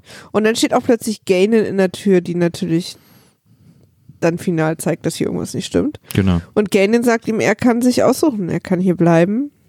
Er kann hier weg. Und er erinnert sich dann wieder und so, was ist, und fragt sie, was, wann und wie und was ist passiert und so. Und sie sagt halt, Zeit spielt im Nexus keine Rolle. Das ist irgendwie, funktioniert anders und, und, äh, und, und dann sagt er, ich, ich muss zurück, aber ich brauche Hilfe. Und dann sagt sie, na, da sind sie hier an der richtigen Stelle oder irgendwie so. Ja. Und dann äh, landet er auf einer Farm in Iowa oder so. Sie ist auch so, ist auch so super weird, wie Whoopi Goldberg da äh, in diesem Haus abhängt, weil da ist auch so ein Karussell und stellt sie sich auf das Karussell und so und fährt rum, bis Picard vorbeikommt und mit ihr sich unterhält und sie unterhält sich, während sie auf dem Karussell sitzt. Übrigens, diese ganze Szene, die, die irgendwie Picards vollendetes Glück darstellen soll, fühlt sich wie mich, für mich an wie so ein super schräger Alice im Wunderland Horrorfilmtraum. Ja, Also ich kann da, also ich weiß nicht, ob die das so wollten, aber ich hätte es schöner gefunden, wenn, wenn wir wirklich was gehabt hätten, wo ich nachvollziehen kann, dass Picard da bleiben will. Aber ich habe nur Horror gefunden. Diese, diese irgendwie Saat des bösen Kinder, die Naja. er da hatte und und dann eben auch diese, diese merkwürdige Musik, die dann auch so unheilvoll gespielt hat und so. Also ich hätte das ähm, irgendwie wirkungsvoller gefunden, wenn die Szene so eine wirkliche Wohlfühlszene gewesen wäre. Weil Ja, so dachte ich, ja, raus da. Na, cool ist irgendwie anders. Und ähm, ja, und sie und, und Picard landet dann eben auf dieser Farm, auf der gerade Kirk Holz hackt. Ja. Wo man auch ein bisschen das Gefühl hat, dass das so, dass das so präparierte Scheite sind, die er da zerschlägt. Da bin ich mir ganz sicher. Das sind so welche, die man so anguckt und dann fallen die N2. Aber äh, Picard und Kirk in einer Szene. Genau. Das ist für uns jetzt natürlich der große Heat-Moment. Ähm, Stimmt. der, der große äh, De Niro Pacino, das erste Treffen von De Niro und Pacino. On Screen äh, haben wir hier nämlich das Treffen von Sir Patrick Stewart und äh, William Shatner. Mr. William Mr. Shatner. William Shatner, aka Picard und Kirk. Und die beiden Kapitäne, die ja in verschiedenen Zeiten gelebt und gewirkt haben, treffen hier aufeinander. Man musste natürlich auch äh, die Story etwas biegen, um die in einen Bildschirm zu kriegen. Das stimmt. Die ja eigentlich in der Zeitlinie sehr weit entfernt voneinander waren. wie praktisch das ist, in, dass man im Science Fiction immer Techniken erfinden kann, die einem sowas ermöglichen. Und ähm, ja, und also es gibt, sie sind in Kirks Haus. Kirk lebt da ein äh, vermeintlich glückliches Leben, weil er die ganze Zeit irgendwie an seiner Frau hängt, an Antonia und äh, sie da überall sieht und seine erste große Liebe und ach, und es ist so schön. Aber so richtig sieht er sie ja nicht. Sobald er ins Schlafzimmer geht, steht er im Stall. Genau, also Picard ähm, Oder hatte er was mit seinem Pferd? Hieß sein Pferd Antonio? Will man uns das damit sagen? also äh, Picard irgendwie äh, begleitet ihn und durch diese, manchmal ist das ja so, dass die Anwesenheit jemand, von jemandem von außen einem selber vor Augen führt, wie sehr man irrt. Und das ist hier der Fall, weil weil Kirk erzählt, ich bin doch hier glücklich, ich habe hier alles, was ich brauche und guck mal hier Antonia und will das Picard zeigen, will mit ihm, glaube ich, sogar ins Schlafzimmer gehen, um ihm seine Frau zu zeigen, was ja eigentlich, wenn ich jetzt so drüber nachdenke, extrem weird äh, äh, ist. Nee, das, mm, er will Doch. einfach nur da hochgehen. Ja, ja, aber er, er nimmt ja Picard mit. Picard läuft ihm ja die ganze Zeit hinterher. Ja, Picard läuft ihm hinterher, aber nimmt ihn nicht mit. Ja, aber er könnte ja auch sagen, sorry Dude, ich will jetzt ins Schlafzimmer gehen, du kannst gern unten, ich habe dir ja gerade ein Rührei gemacht, genieß das unten, Ja. aber du musst mich jetzt hier nicht begleiten. Das würde man ja dann normalerweise sagen, wenn einem ein fremder Dude ins Schlafzimmer hinterherläuft. Ja, aber wir, ja, aber wir sind halt bei Star Trek jetzt. Ja, aber es ist so ein bisschen, Kirk will ihm schon so ein bisschen zeigen, so guck mal, ich habe ja alles, was ich habe. Ja. Und den mit ins Schlafzimmer nehmen. Wer weiß, vielleicht hat Kirk auch irgendwie, vielleicht ist er, maybe he's living the lifestyle. Ja. Und Wer weiß. er will jetzt Picard damit reinholen, äh, um einen schönen Dreier zu machen. Who knows? Auf jeden Fall, sei es wie es ist, Gibt sicher, äh, gibt sicher Fanfiction zu. gibt sicher Fanfiction so, die an der Stelle ein ganz anderes Kapitel aufschlägt. Ja. Aber im Film geht es wie folgt weiter. Er geht ins Schlafzimmer und es äh, steht plötzlich im Stall und sagt, äh, hier sollte das Schlafzimmer sein. Und so. Und also durch diese Anwesenheit von Picard wird ihm plötzlich klar, dass er so ein bisschen eine Lüge lebt. Und ähm, das schon sehr lange, denn er ist ja seit vielen, vielen Jahren im Nexus äh, gefangen, also 78 Jahre, ähm, äh, in denen es irgendwie für ihn, in denen er glaubt, dass es jetzt losgeht, ist aber irgendwie trotzdem nicht so richtig losgeht. Und dann schwingt sich Kirk auf sein Pferd und sagt irgendwie so, ja, es ist trotzdem toll hier. So ein bisschen so dieses, ich, ich reite jetzt beleidigt weg. Na, auch so ein bisschen, äh, das habe ich jetzt verdient. Im Grunde genommen so ein Hannah Montana-Move. Eigentlich ist Kirk hier so ein bisschen Hannah Montana. Was, was machte, hat Hannah Montana gemacht? Naja, die ist ja dann auch, glaube ich, mal auf ihr Pferd und ausgeritten, als ihr Vater ihr nicht irgendwie das neue Barbie-Auto gekauft hat oder so. Habe ich nie geguckt. Also ich weiß, worum es geht, aber das. Ich habe ja sogar die Filme gesehen, da ist das, die Filme spielen ja noch viel mehr auf der Countryside als die Serie. Ähm, Ich würde euch jetzt gerne sagen, dass du die, dass Nils sie sicher gesehen hat wegen seiner kleinen Tochter, bin Ja. mir aber nicht sicher. Doch, ist aber so. ähm, und äh, ja, also äh, Kirk reitet weg und, und, und reitet mit seinem Pferd, äh, äh, springt über Hindernisse, über Bäche äh, und springt wieder zurück und hin und her und hast du nicht gesehen. Und dann kommt Picard ihm hinterhergeritten und sagt irgendwie, was ist denn los, Digga? Und, Pic- und, und Kirk sagt dann irgendwie so, ja, also, weißt du, diesen Sprung mit dem Pferd, den habe ich schon tausendmal gemacht. Das habe ich schon so oft gemacht. Und es war immer gefährlich, aber ich habe es immer geschafft. Aber jetzt merke ich, es ist gar nicht mehr gefährlich. Und daran merkt Kirk, dass er eine Lüge lebt. Ja. Dass er in einem Traum lebt. Da, weil er diesen Sprung nie geschafft hat. Und hier hat Doch, er ihn hat gesagt, er hat ihn immer problemlos geschafft. Er hat gesagt, er hat ihn immer geschafft. Er hat gesagt, er hat ihn immer geschafft, aber er war gefährlich. Und jetzt war er einfach nicht mehr gefährlich. Ah ja, ich dachte, er hat ihn nie geschafft. Naja, Und- wie auch immer. Genau. Und ähm, ja, und deswegen, äh, deswegen wird ihm klar, dass, dass er eine Lüge lebt und dass das irgendwie so nicht weitergehen kann. Und das ist natürlich der Moment, ähm, Scientologen und Bundeswehrmitarbeiter wissen das, wo man Leute am besten für seine Ziele begeistern kann. wenn sie, wenn sie frustriert vom Hier und Jetzt sind. Und äh, das ist der Moment, in dem Picard zuschnappt Ja. und sagt irgendwie, ähm, Kirk, komm, lass uns mal hier was klären. Und dann sagt Kirk, wer bin ich denn, einem Kapitän der Enterprise zu widersprechen? Und hat in vielen Interviews in seinen Memoiren überall gesagt, dass es der schwerste Satz ist, den er in seiner ganzen Karriere sagen musste. Es ist ja auch so, da wird ja quasi die ganze Zeit mitgespielt. Also die beiden sind ja, äh, also Shatner ist natürlich älter als, als Stewart, aber äh, sind beides alte Männer, die sich da auf dem Bildschirm begegnen. Und trotzdem gibt es ja ein Schüler-Lehrer-Verhältnis, weil ja Kirk sozusagen die Legende ist, mit der Picard aufgewachsen ist, obwohl sie jetzt beide ähnlich alt sind, aber in, die Idee ist ja, weil ja der eigentliche Kirk schon lange tot ist, als Picard sozusagen anfängt zu studieren und so. Äh, deswegen ist, ist Kirk jemand, den Picard aus den Lehrbüchern kennt. Ja. Und jetzt steht er ihm gegenüber und teamt ab mit ihm. Ja. So. Das ist halt, Picard ist ja vor allen Dingen auch immer so dafür bekannt gewesen, eigentlich gar kein Ego zu haben. Ja. Und da ist Kirk ja ein bisschen. Was man sagen muss, was, was Picard auch nicht hat, was in diesem Film leider eklatant Ich habe äh, jetzt so Angst, was du sagst. klar wird, ist Kampfskills. Naja. Denn äh, die beiden äh, Aber er ist auch Forscher, Nils. Ja, er ist Forscher, er ist wirklich kein äh, I'm a Forscher, not a Fighter, ist der große Satz äh, von Picard. Ähm, sie reisen zurück, weil der Nexus natürlich auch praktischerweise das Reisen in der Zeit ermöglicht. Und sie reisen zurück, Weil Zeit keine Rolle spielt. weil Zeit keine. Rolle spielt. Und sie reisen zu äh, unser unser unser Instagram-Account, unser unser Twitter-Account heißt äh, Zeit, weil Zeit keine Rolle spielt. Ähm, äh, Egal, ich, es hat sich gerade so angehört, wie bei Remaf nämlich weg war. Ach wie so. du gesagt hast, weil Zeit keine Rolle Okay. spielt. Aber dann würde der Account ja heißen, Zeit spielt keine Rolle. Zeit spielt keine Rolle, genau. Entschuldigung, habe ich nicht, habe ich nicht gut ausgeführt, diesen Gag. ähm, gehen, Unsauber gehen gearbeitet. wir einfach schnell weiter.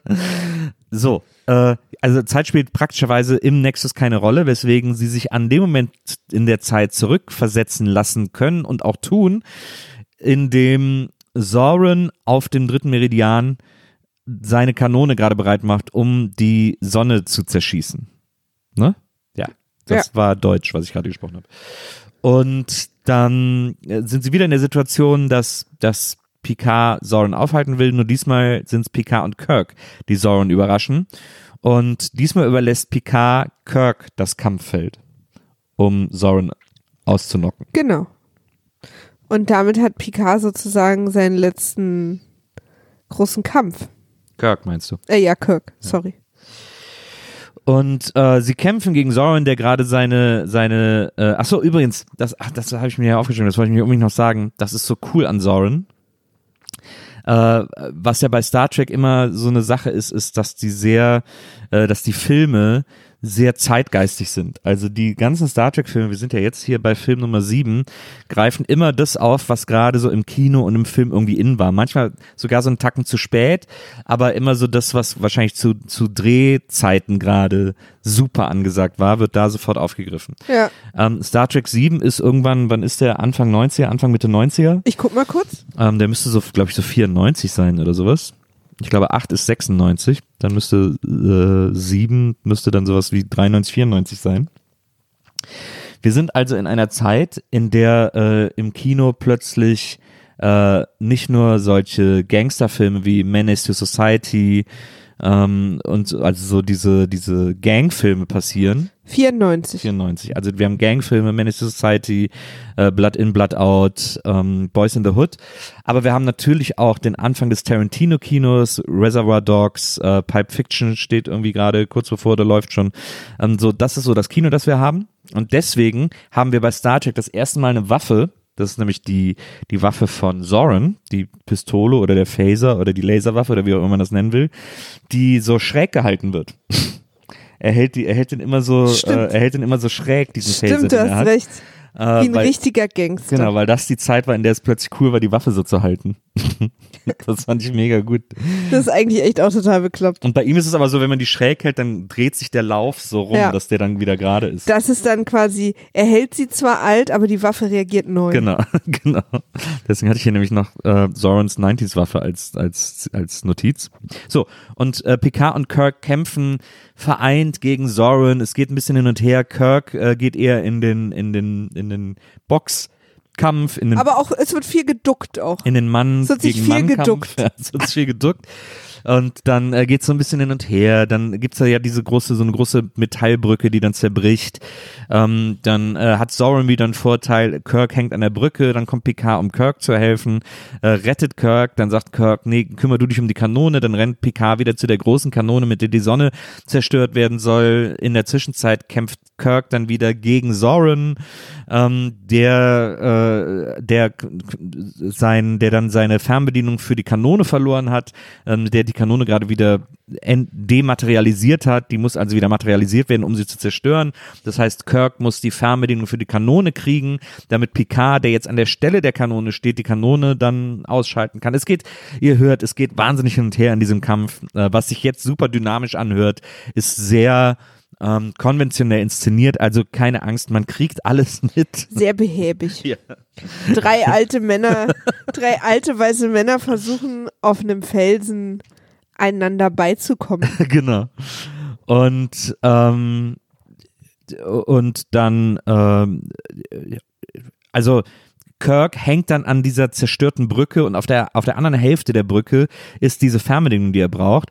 Und mit einem beherzten Sprung ähm, springt er auf den anderen Teil der Brücke, um die Fernbedienung, die er dann auch, die er dann auch fängt, äh, zu kriegen. Er schafft es, die Kanone zu materialisieren, aber die Brücke ist so zerstört, dass der Teil, an dem er hängt, äh, die Kette hat lose Glieder, die auseinanderbersten äh, und Kirk stürzt mit diesem Teil der Brücke die tiefe Felsenschlucht hinab, während, ähm, während Picard sozusagen es noch rechtzeitig schafft, die die Sonnenzerstörungskanone umzuprogrammieren, die übrigens klingonisch ist. Wir haben auch gar nicht diese Klingonen-Sache haben wir völlig außer Acht gelassen. Ich finde die auch ein bisschen, und da werden die Leute mir vielleicht widersprechen, nebenbei. Ja, wir haben so eine komische Klingonen-Story, die noch mitläuft, weil Soren die ganze Zeit die Klingonen Die dafür. Klingonen helfen ihm dafür, dass Soren ihm irgendwie, ich glaube, Lithium oder irgendwie sowas für, Genau, eine, für eine ganz große Waffe. Es ist ja die Waffe, die er benutzt. Und ich glaube, er verspricht ihnen, dass sie die haben können oder irgendwie Genau, so. er nutzt die Klingonen so ein bisschen aus, weil das so zwei Klingonenbräute sind, die auch so ein bisschen hohl sind. Schwestern. Klingonen sind ja auch so ein bisschen leicht immer äh, auszutricksen, Außer weil die, weil die nur sehr begrenzt irgendwie nach vorne denken und, äh, und er ist halt so link und trickst die so aus und lässt sich von denen auch so quer durchs All transportieren und so. Aber es ist wirklich nur so ein extremer Nebenstrang. Die werden dann auch zerstört. Also die gibt es an dem Punkt, wo wir mittlerweile im Film sind, auch nicht mehr. Genau. Ähm, und äh, es gibt allerdings, da muss man sagen, bei dieser ganzen Klingonen-Sache gibt es eine, gibt's eine coole Sache, ähm, weil Jodie ist ja dann quasi auch von den Klingonen gekidnappt. Nee, ja, genau. Jodie wurde ja von Soren gekidnappt und Genau. gefoltert und der hat seinen Visor umprogrammiert und deswegen ist Jodie jetzt ein unfreiwilliger Spion auf der Enterprise. Genau. Und dann äh, schießen die Klingonen auf, deswegen muss ja die Enterprise auch getrennt werden, weswegen die diese Notlandung machen.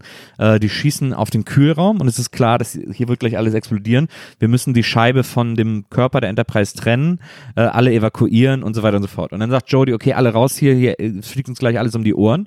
Und dann äh, hauen die Leute alle ab. Diese Kammer, in der dieses Kühlraum ist, da geht so langsam so ein Tor runter. Und es gibt so dieses klassische, wie man es auch bei Indiana Jones kennt, äh, das Steintor geht langsam runter. Man muss nochmal äh, mit so einer Hechtrolle irgendwie, beziehungsweise so eine, so eine Bodenrolle äh, da raus. Und Jodie ist dann, nachdem er alle raus hat, macht er als letzter diese Rolle, die wirklich noch ganz knapp über seinem Körper ist. Dann geht das Tor zu und er endet diese Rolle in so einer Playboy-Pose. Also er endet es in der Pose, in der man äh, dieses berühmte Bild von Burt Reynolds nackt auf dem Tigerfell kennt. auch so mit dem, auch so mit dem Kopf auf den Arm gestützt und so, so endet er seine Rolle. Das fand ich extrem cool. Für viele, die jetzt kein Bild vor Augen haben, draw me like some of your French girls. genau. So, das, das äh, nur nebenbei noch abgehakt. Wir sind wieder äh, zurück beim großen Endkampf und, ähm, und äh, Picard programmiert die Kanone um ähm, und dann kommt Soren mit seiner 90er-Knarre, schießt auf Picard, sagt Finger weg und äh, Picard rennt weg und ähm, Soren geht zu seiner Kanone, weil er sie nochmal retten will, weil er sie nochmal reprogrammieren will, weil er nochmal äh, äh, will, dass eben diese Sonne zerstört wird. Und er sie guckt aber auf dem Bildschirm, sieht, es ist zu spät. Äh, Der, der, der Abschussmechanismus klemmt sozusagen. Genau. Er kann sie nicht mehr umprogrammieren und äh, anscheinend hat Picard was ganz Besonderes gemacht, denn äh, er, Soren guckt nochmal und es ist so ein klassischer äh, Bösewichtblick, wie wir ihn aus sieben Millionen Filmen kennen, äh, wo, wo ein Bösewicht realisiert, ah, fuck. Ach, okay, das ist jetzt der Moment. Das Ja. hatten wir sogar in Star Trek in den vorigen Filmen schon ein paar Mal, dass der dann am Raumschiff steht und Klingone und denkt so, ah, okay. ich Man glaub, liebt aber immer bei diesen, Khan war das, glaube ich, den, sogar auch den so. Moment des Erkennens. Nee, den gab es nämlich bei Khan genau nicht. Und das war ja der, ähm, Aber irgendwo in einem der, dann war es beim dritten oder vierten, wo so ein Klingonen-Raumschiff explodiert und man kurz vorher noch den Klingonen sieht, äh, doch, das ist doch bei Khan. ist es bei Khan? Ja, der ist doch da auf dem Raumschiff dann und dann denkt er so, ah, fuck. Und Dieses, dann, die, dann im Prinzip die dieses Oh oh. Genau, Ja. genau. Und ähm, ja, diesen Moment hat er dann auch und dann explodiert diese Kanone in einer ziemlich cool, man muss sagen, in den 90ern gab es echt noch geile Filmexplosionen. Ich finde, dass die Explosion der Kanone richtig gut aussieht. Mhm. Das erinnert mich immer, ich muss dann immer denken an, mein, ich glaube, mein Lieblingsexplosionsfilm aus den 90ern ist in einer kleinen Stadt, wo am Schluss nochmal das ganze Dorf in Schutt und Asche gelegt wird. Stephen King. Ja. Und da wird Nicht dieses schlecht. ganze Dorf, da explodiert das ganze Dorf in einer sensationell guten Explosion. Okay. Und, ähm, und so ist das hier auch mit dieser, mit dieser Kanone, die Soren natürlich mit explodieren lässt. Und damit ist es geschafft, aber das sorgt natürlich für, nachdem Soren dann weg ist und die Kanone weg ist, sind wir eigentlich gerettet, aber da fällt uns ein, Moment, und auch Picard fällt es ein, Kirk. Und er rennt die Schlucht hinunter und unter den verstreuten Teilen dieser abgestürzten Brücke, die er beherzt beiseite räumt, liegt ein blutender Kirk und spricht seine letzten Worte. Ja. Viele haben sich sehr aufgeregt über diesen Tod. Wie fandst du den Tod? Ja, ach, also ich äh, war, also ich, es wäre, glaube ich, ein bisschen mehr gegangen. Ähm, aber man sieht auch, dass Shatner da nochmal sein ganzes Shakespeare'sches Nichtkönnen reinlegt. Und äh, ich fand, dass sozusagen die Situation Ich glaube, es war von, von der Regie ganz schlau, weil die Situation ein bisschen dafür sorgt, dass Shatner nicht so viel Platz hat für dieses schlechte Pathos, das er sonst immer spielt. Also die komplette Star Trek Community hat sich damals extrem darüber aufgeregt. Erstmal, dass er überhaupt stirbt und nicht quasi entspannt in Rente geht oder nochmal die Liebe findet oder so. Und dann fanden alle den Tod so krass beiläufig und Nö. unspektakulär und nicht ein Tod, den, den Kirk verdient. Also beiläufig fand ich ihn nicht. Er mag ein bisschen unspektakulär gewesen sein. Ich fand ihn nicht beiläufig und ich finde es auch okay, dass Kirk stirbt. Also das ist schon, ich finde so eine Rolle abzuschließen, finde ich auch in Ordnung. So eine ikonische Rolle. Ich wette, die Leute hätten es okay gefunden, wenn er so gestorben wäre wie Data zum Beispiel. Weißt du, was ich meine? Naja, aber er hat sich ja in dem Fall jetzt auch wirklich für das Gute geopfert. Wobei ich Also weiß auch nicht, ob die Leute mit Datas Tod zufrieden waren. Keine Ahnung. Kirk hat ja mit seinem Tod gerade Natürlich. 900 natürlich, Millionen Lebewesen absolut. gerettet. Und auch die Crew der Enterprise und so Ja. weiter und so fort. Ich glaube, es ging eher so, wie das ausgeführt war. Ja. Ich fand es aber übrigens auch okay und ich fand es auch irgendwie schön, dass er so leise stirbt, also dass Ja. er, dass er da quasi keine, Genau. was man ihm ja zugetraut hätte. Genau. Ähm, und dass Picard auch dabei war und so, das, ich fand es so symbolisch auch ganz schön. Und aber ich verstehe auch ein bisschen, aber ich hatte auch nie so eine enge Verbindung zu Kirk. Ja. Also ich fand es völlig in Ordnung. Ich fand es auch, ich fand's auch okay. Ich fand es auch angemessen. Ähm, und ja. Damit äh, sind wir dann auch quasi ähm, Genau, die Crew hat es ja dann quasi automatisch geschafft. ja, Ähm, und, und wir sehen dann, wie die Enterprise kann nicht mehr geborgen werden, die notgelandet ist, aber dafür sehen wir, wie die Crew geborgen wird und wie so ein paar Sachen aus der Enterprise rausgeholt werden. Ähm, Data hat sich mittlerweile an seinen Emotionschip gewöhnt, findet seine Katze, die überlebt hat und fängt an zu weinen und kriegt erklärt, warum man glücklich sein und weinen kann. Ja. Äh, und äh, happily ever after, außer halt für die, die gestorben sind. Picard rettet aus dem Wrack der Enterprise noch sein Fotoalbum. Ah ja, ja, stimmt. Ähm, Ich fand übrigens die Szene sehr ergreifend, wo Picard weint ja, wegen seinem Bruder und seinem Neffen. ja. Naja. Und dann ist, haben wir den Film auch geschafft. Wie fandst du den? Ich fand ihn okay. Ich fand, ich mochte, ich mochte Malcolm McDowell. Ich habe ein bisschen, ich fand den, ich fand das Buch nicht so richtig austariert. Also wie gesagt, diese Klingonen-Storyline ist irgendwie so ein bisschen useless und ähm, man hat so das Gefühl, dass es vor allem darum geht, dieses Treffen zu inszenieren. Also es hat das gleiche Gefühl hat man ja auch damals bei Heat. Ähm, und hier war das auch so ein bisschen so, dass man das Gefühl hat, okay, es geht jetzt irgendwie darum, eine, möglichst eine Rampe zu bauen, damit Kirk und Picard sich treffen können, äh, weil das natürlich die Sensation des Films ist. Und ja auch nicht leicht, weil sie eigentlich nicht in der gleichen Zeit leben. Genau. Also da muss man ja so ein paar naja, aber das, Kniffe anwenden. aber deswegen habe ich die ganze Zeit gedacht, so, okay, ja, wenn das jetzt dann endlich passiert, dann haben wir es eigentlich auch geschafft und so ähnlich war es ja dann auch. Ja. Wa- Und das, also ich finde ihn, es ist schon sehr, ich meine, traurig, dass die meisten Fans darüber so erbost waren, weil der Film ist schon sehr Fanservice eigentlich. Aber das sagst du zu jedem Film. Wirklich. Nee, das sage ich nicht zu jedem Film. Aber seit wir die Reihe angefangen haben, hast du es bei fast jedem Film gesagt. Also ich, ich finde ihn irgendwie, ich finde ihn nicht so richtig, weiß ich nicht, ich finde ihn nicht so richtig ausgewogen. Ich finde ihn. Ist er ja, glaube ich, auch nicht. Ich mag ihn trotzdem ganz gern. Also tatsächlich äh, habe ich ihn ganz gern geguckt. Mehr als andere, die wir noch gucken oder schon geguckt haben. Ich merke auch, dass ich mich verbundener fühle mit der Picard-Crew, was wahrscheinlich normal ist, weil ich halt auch die Serie gesehen habe. ja. Ähm, kleine Trivia vielleicht noch ganz interessant. Ähm, das Haus, die Farm und das Pferd, was wir da mit Kirk zusammen sehen, Ja. sind alles wirklich William Shatners Haus, Farm und Pferd. ja, wahrscheinlich, weil er gesagt hat, na Leute, also wenn wir das drehen, dann ähm, kommt ihr aber schön alle zu mir. Ja. Ich habe irgendwie nicht Zeit. Neue Bedingung, ich gehe nicht mehr aus dem Haus. ähm, Pille war nicht dabei, weil es ihm nicht mehr so gut ging. Der war sehr krank, also der Schauspieler, DeForest. Und ähm, Man hat ja auch manchmal den Eindruck, dass es Szenen gab, die für Pille geschrieben wurden. Ja, ja, diese Chekhovs, also es ist auch, äh, Chekhov hat dann seine paar Lines bekommen, als Chekhov dann so sauer irgendwie aus zwei, den, von den Presseleuten äh, zwei äh, Krankenhelfer macht zum Beispiel. Ja. Und Spock äh, fand, dass die paar Sätze, die er hatte, so krass austauschbar und lame waren, dass er deswegen nicht kommen muss. Und als dann seine Lines äh, Scotty bekommen hat, hat er dann nach der Premiere gesagt, wie ich gesagt, komplett austauschbar. Und äh, deswegen waren die nicht dabei. Ah, Aber was wahrscheinlich auch keiner so richtig schlimm fand äh, in der Produzenten im Studio, weil es einfach äh, ja auch teuer ist. das stimmt.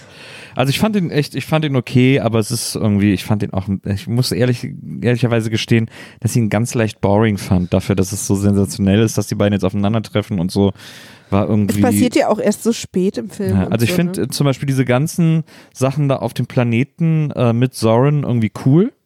Auf dem, auf diesem dritten Meridian, äh, wo sie gegen ihn kämpfen und so, das sieht irgendwie auch cool aus, die Kanone sieht cool aus. Äh, Malcolm McDowell ist auch irgendwie ein cooler Typ und so. Also das mochte ich alles.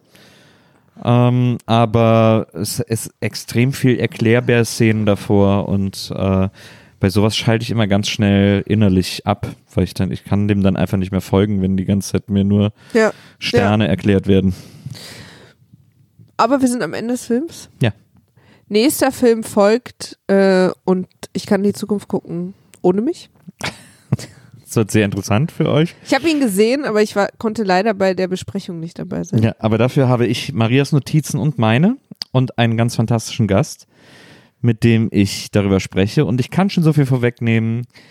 Es wird für die Trekkies unter euch vielleicht eine kleine Herausforderung. Kleiner Spoiler-Alarm, dass Diana Diana heißt, war für euch lange Zeit nicht klar. Die eine, die- die eine und Diana hört sich ja fast so ähnlich an. Absolut. Ähm, genau. Also, äh, Wir sind eingestiegen, wir sind jetzt in der Ära von Captain Picard, genau. meinem Lieblingskapitän, meiner großen Liebe. Und schon das nächste Mal bist du nicht dabei. Das ist ähm, traurig. Dabei ist es so ein toller Film. Das ist wirklich ein toller Film. Aber ich habe deine Notizen in Ehren gehalten und äh, ich hatte viele ähnliche Notizen tatsächlich. Cool. Und das könnt ihr nächstes Mal hören hier bei WIMAF. Wenn ihr jetzt Anmerkungen habt, dann könnt ihr uns gerne schreiben, auf Twitter zum Beispiel, unter WIMAF weg. Weil Wimaf schon weg war. Oder wenn ihr diskret drauf seid, der diskrete Charme der Bourgeoisie und äh, uns privat schreiben möchtet, dann könnt ihr das unter Wimaf at poolartists.de. Da lesen wir das und ob wir antworten, hängt von so einem Lotterieverfahren ab, das, auf das wir hier nicht weiter eingehen können. Aber äh, wir freuen uns auf jeden Fall über alles, was ihr uns auf diesen ganzen Kanälen schreibt. Liebe Leute, der Beam auf STD geht fröhlich weiter mit Teil 8. Da hören wir uns auf jeden Fall wieder. Und an dieser Stelle vielen Dank fürs Zuhören und bis zum nächsten Mal. Ciao. Ciao.